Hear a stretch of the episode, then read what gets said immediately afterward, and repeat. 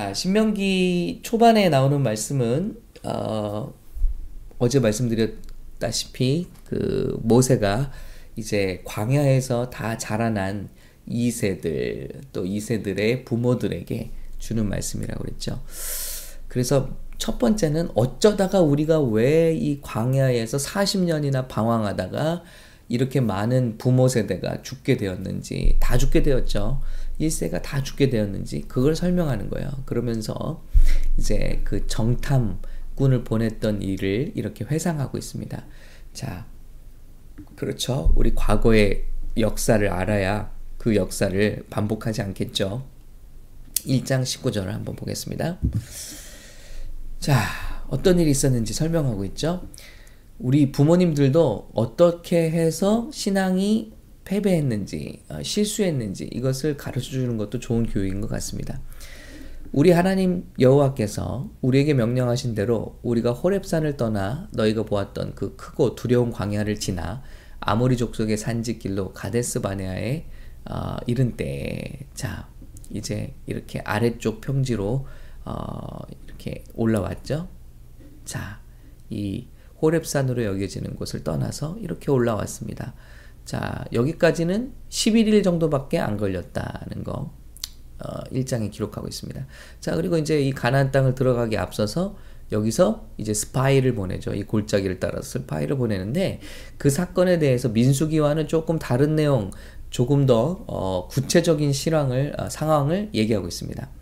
자, 그 산지에 이르러서 너희 하나님 여호와께서 이 땅을 너희 앞에 두셨은즉 너희 조상의 하나님 여호와께서 너에게 이르신 대로 올라가서 차지하라. 두려워하지 말라. 주저하지 말라. 자, 스토리가 정확히 이것입니다. 하나님께서는 올라가서 차지하라. 두려워하지 말라. 주저하지 말라. 했습니다. 그런데 백성들이 뭐라고 하죠? 너희가 다 내 앞으로 나와 말하기를 아 이게 모세의 아이디어도 아니었고 또 하나님의 아이디어도 아니었구나. 그 백성 리더들의 아이디어였구나. 그래서 우리보다 먼저 보내요 스파이를 보내요. 그 땅을 정탐하고 어느 길로 올라가야 할 것과 어느 성읍으로 들어가야 할 것을 우리에게 알리게 하자 하기에. 자 내가 그 말을 좋게 여겨 너희 중 지파에서 한 사람씩 열두를 택하여 네 그래서 스파이를 보냈다는 거예요. 그런데 결과가 어땠습니까? 땅의 열매를 손에 가지고 와서 말하되 우리 하나님 여호와께서 우리에게 주신 땅이 좋더냐 좋더라 하였느니라. 그러나 자 여기가 문제죠.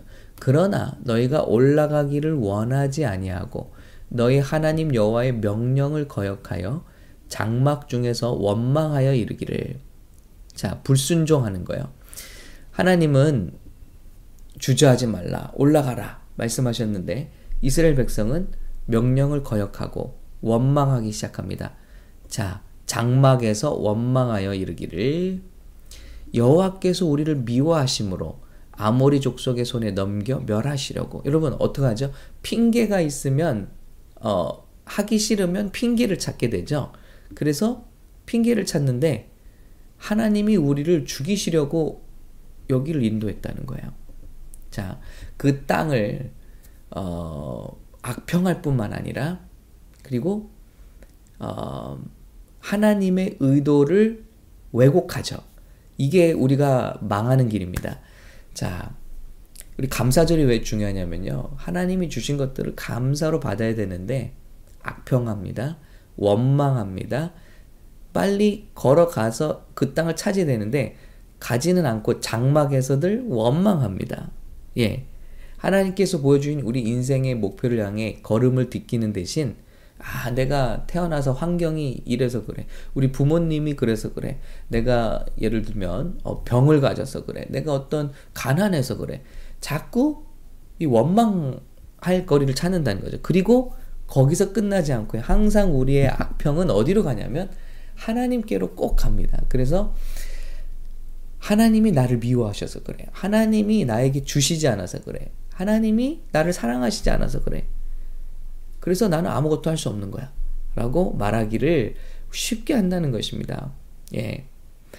우리를 애굽 땅에서 죽이시려고 인도하여 내셨도다. 그래서 하나님의 지금까지의 모든 의도와 인도하심과 축복을 다 뒤집는 말을 한 거야. 하나님 우리 죽이려고 보내셨어요?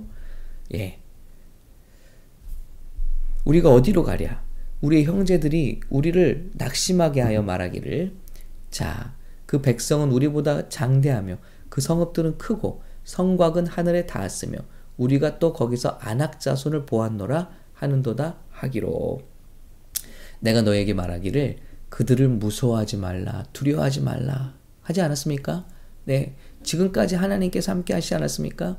지금까지보다 더 엄청난 일들을 하나님 행하시지 않았습니까?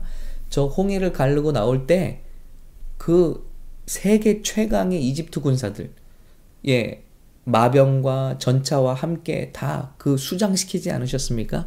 그걸 두 눈으로 똑똑히 보지 않았습니까? 찬양하지 않았습니까? 다 까먹었어요. 그리고 지금의 문제만을 보는 거예요. 그리고 모세는 그렇지 않죠. 모세는 그 하나님을 보고 있는 거예요. 그 하나님께서 애굽에서 너희를 위하여 너희 목전에서 모든 일을 행하신 것 같이 지금도 너희를 위하여 싸우실 것이다. 광야에서도 너희가 당하였거니와 사람이 자기의 아들을 안는 것 같이 너희 하나님 여호와께서 너희가 걸어온 길에서 너희를 안으사 이곳까지 이르게 하셨느니라. 여러분 보세요. 지금까지 온 게 기적이지 않습니까? 반석에서 물 나오고 또 하늘에서 메추리가 메추라기가 떨어져서 고기를 먹게 되고요. 예. 그 많은 강적들을 쳐서 무찌르게 되고요. 무엇보다도 지금 이 순간도 낮에는 구름 기둥으로 밤에는 불 기둥으로 저들과 함께하고 계시잖아요. 그는 너희보다 먼저 그 길을 가시며 그러니까 먼저 가시니까 스파이 보낼 필요 없는 거예요. 하나님께서 가라 하시면 가면 돼. 이제 순종하면 되는 거죠. 는 구름으로 너희가 갈 길을 지시하신 자이시니라. 그런데 그들은 결국 범죄합니다. 그리고 어, 스파이의 스파이들의 말을 듣고 낭망하고 하나님을 원망하고 모세를 죽이려고 합니다. 자, 그때 하나님께서 어, 그들을 그들의 자화상대로 우리는 그들에게 비하면 메뚜기와 같습니다라고 말하죠. 그래서 하나님은 그 들리신 대로 그들이 메뚜기처럼 광야에서 40년을 방황하다가 다 죽게 만드시더라. 싸움 한번 해보지 못하고 싸움 제대로 된 싸움 한번 해보지 못하고 메뚜기 때처럼 어, 방황하다가 죽게 되더라는 것이죠. 여러분 이것이 우리가 인생을 목적을 이루지 못하고 방황하고 또 시간을 낭비하는 어, 이유와 같다고 생각을 합니다. 여러분 하나님께서는 우리가 기도할 때요 하나님께서 저와 여러분에게 명령하시고 순종을 요구하세요. 어, 그런데 이제 스파이를 보냄으로써 저들의 영역이 바뀌는 거예요. 순종의 영역이 아니라 분석의 영역으로 들어가는 거예요. 이럴 때 우리가 하나님의 뜻을 이루지 못하고 어, 인생을 허비하게 되고 지금 코다을 앞에 있는 그 곳을 그 땅을 밟지를 못하고 영적인 고지를 밟지를 못하고 40년간을 뺑뺑이 치는 그런 어, 안타까움을 경험하게 되는 것이 이것이 우리 삶 속에 그대로 저는 나타난다고 믿습니다. 우리가 아무리 기도를 많이 하고 열심히 하면 뭐예요? 하나님께서 분명히 순종의 영역을 주세요. 순종하라는 명령을 주시는데 진짜 기도하면서 순종할 때는 순종하지 않고 하지 말아야 할 일을 할 때가 있어요.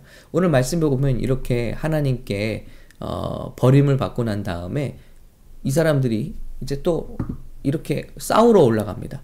하나님께서 분명히 말씀하셨거든요. 나는 너희와 함께 하지 않을 것이다. 너희는 그 땅에 들어갈 수 없다. 그런데 어, 자기 마음대로 회개하고요. 너희가 대답하여 내게 이르기를 우리가 여호와께 범죄하였사오니 우리 하나님께서 우리에게 명령하신 대로 우리가 올라가서 싸우리이다. 여러분 이게 타이밍이 중요하거든요. 하나님이 올라가라 할 때 올라가는 거예요. 올라가라 할 때는 분석하느라 바쁘고 원망하느라 바쁘고 이제는 나는 너희와 함께 하지 않는다 하니까 갑자기 싸우겠다고 올라가고 이게 이제 하나님과 타이밍이 안 맞는 거죠.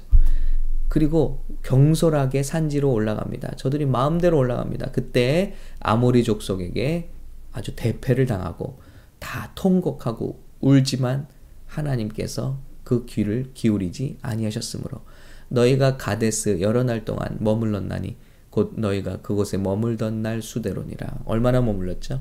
네, 무려 40년에 가까운 시간을 저들이 방황하게 되고 하나님께 주신 고지를 밟지 못하고 인생을 허비하게 되더라. 여러분 오늘 메시지입니다. 여러분 우리가 기도하면서 하나님께서 가라 할 때는 지체 없이 가야 합니다. 또 섬기라 뭐 하나님께 기도하라 또 발을 내밀어라 시작하라 할 때는 하면 돼요.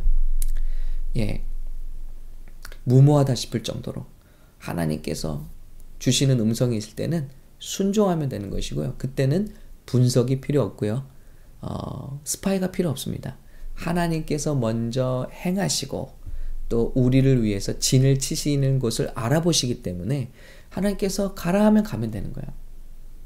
그리고 하나님께서 멈추라 하면 멈추면 하나님께서 우리 잘, 짧은 인생을 통해서 이루시기 원하는 일들을 할 수 있어요. 그런데 우리가 자꾸 특별히 저도 그렇지만 시간이 지나고 나이가 들수록 어떤 단계로 가냐면요. 분석의 단계로 가려고. 이거 해서 안전할까? 이것을 하는데 드는 재정은 얼마일까? 어, 이렇게 따지게 돼요. 그러면 하나님의 역사하실 틈이 없는 거죠. 그러면 우리 우리 머리에서 나오는 계산으로 해봤자 그게 얼마나 하나님의 영광이 되고 얼마나 하나님의 능력이 이루어지겠습니까? 기도하면서 하나님께 주시는 아이디어를 실행하는 힘, 순종하는 힘, 그것이 우리 기도하면서 우리에게 요구된다고 생각합니다. 우리 인생의 많은 시간을 허비하지만 또 많은 시간을 기도하지만 하나님의 목적을 이루지 못할 때 한번 생각해 보시기 바랍니다. 나는 기도했지만 결정적인 순간에 순종했는가? 누군가가 기도하다 떠오르잖아요. 그러면 만나야 돼요. 누군가가 기도하다가 어떤 어, 누군가를 섬기라고 하잖아요. 그럼 섬겨야 돼요. 이런 순종하는 기도의 삶이 반복될 때 우리의 기도는 더욱더 능력 있어지고 또 우리의 영성은 예민해지고 그리고 기도에 기도 많이 기도하는 것 같지 않아 보이지만 많은 열매들이 있는 거예요. 예. 이것이 열매 맺는 삶의 저는 비결이라고 믿습니다. 즉각적으로 순종하는 믿음. 거기에 하나님의 능력이 있다. 분석하고 내 머리와 계산으로 하나님의 일을 망치지 말고 우리 주님의 음성이 들려질 때 우리 한 걸음 자신 있게 내딜 수 있는 오늘 하루가 되시기를 예수님의 이름으로 축복합니다. 여러분께 어떤 감동을 주시나요? 그때 여러분 순종하십시오. 여러분, 어, 이렇게 예를 들어 온라인 그룹을 모집한다. 근데 하나님이 감동 주시잖아요? 그럼 신청하는 거예요. 뭘 재고 이랬을까, 저랬을까. 그러나 여러분 기도 가운데 하나님께서 아, 이런 감동을 주세요.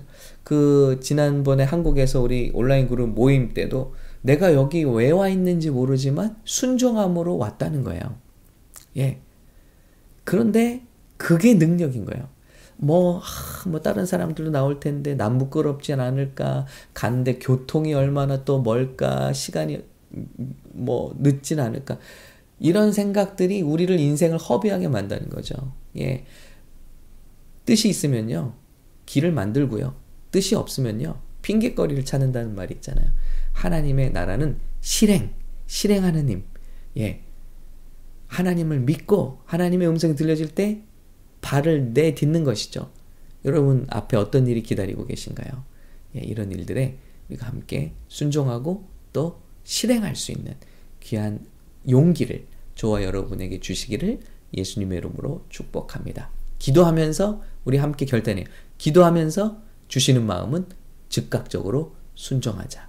그게 하나님의 뜻을 이룬 사람들의 공통점입니다.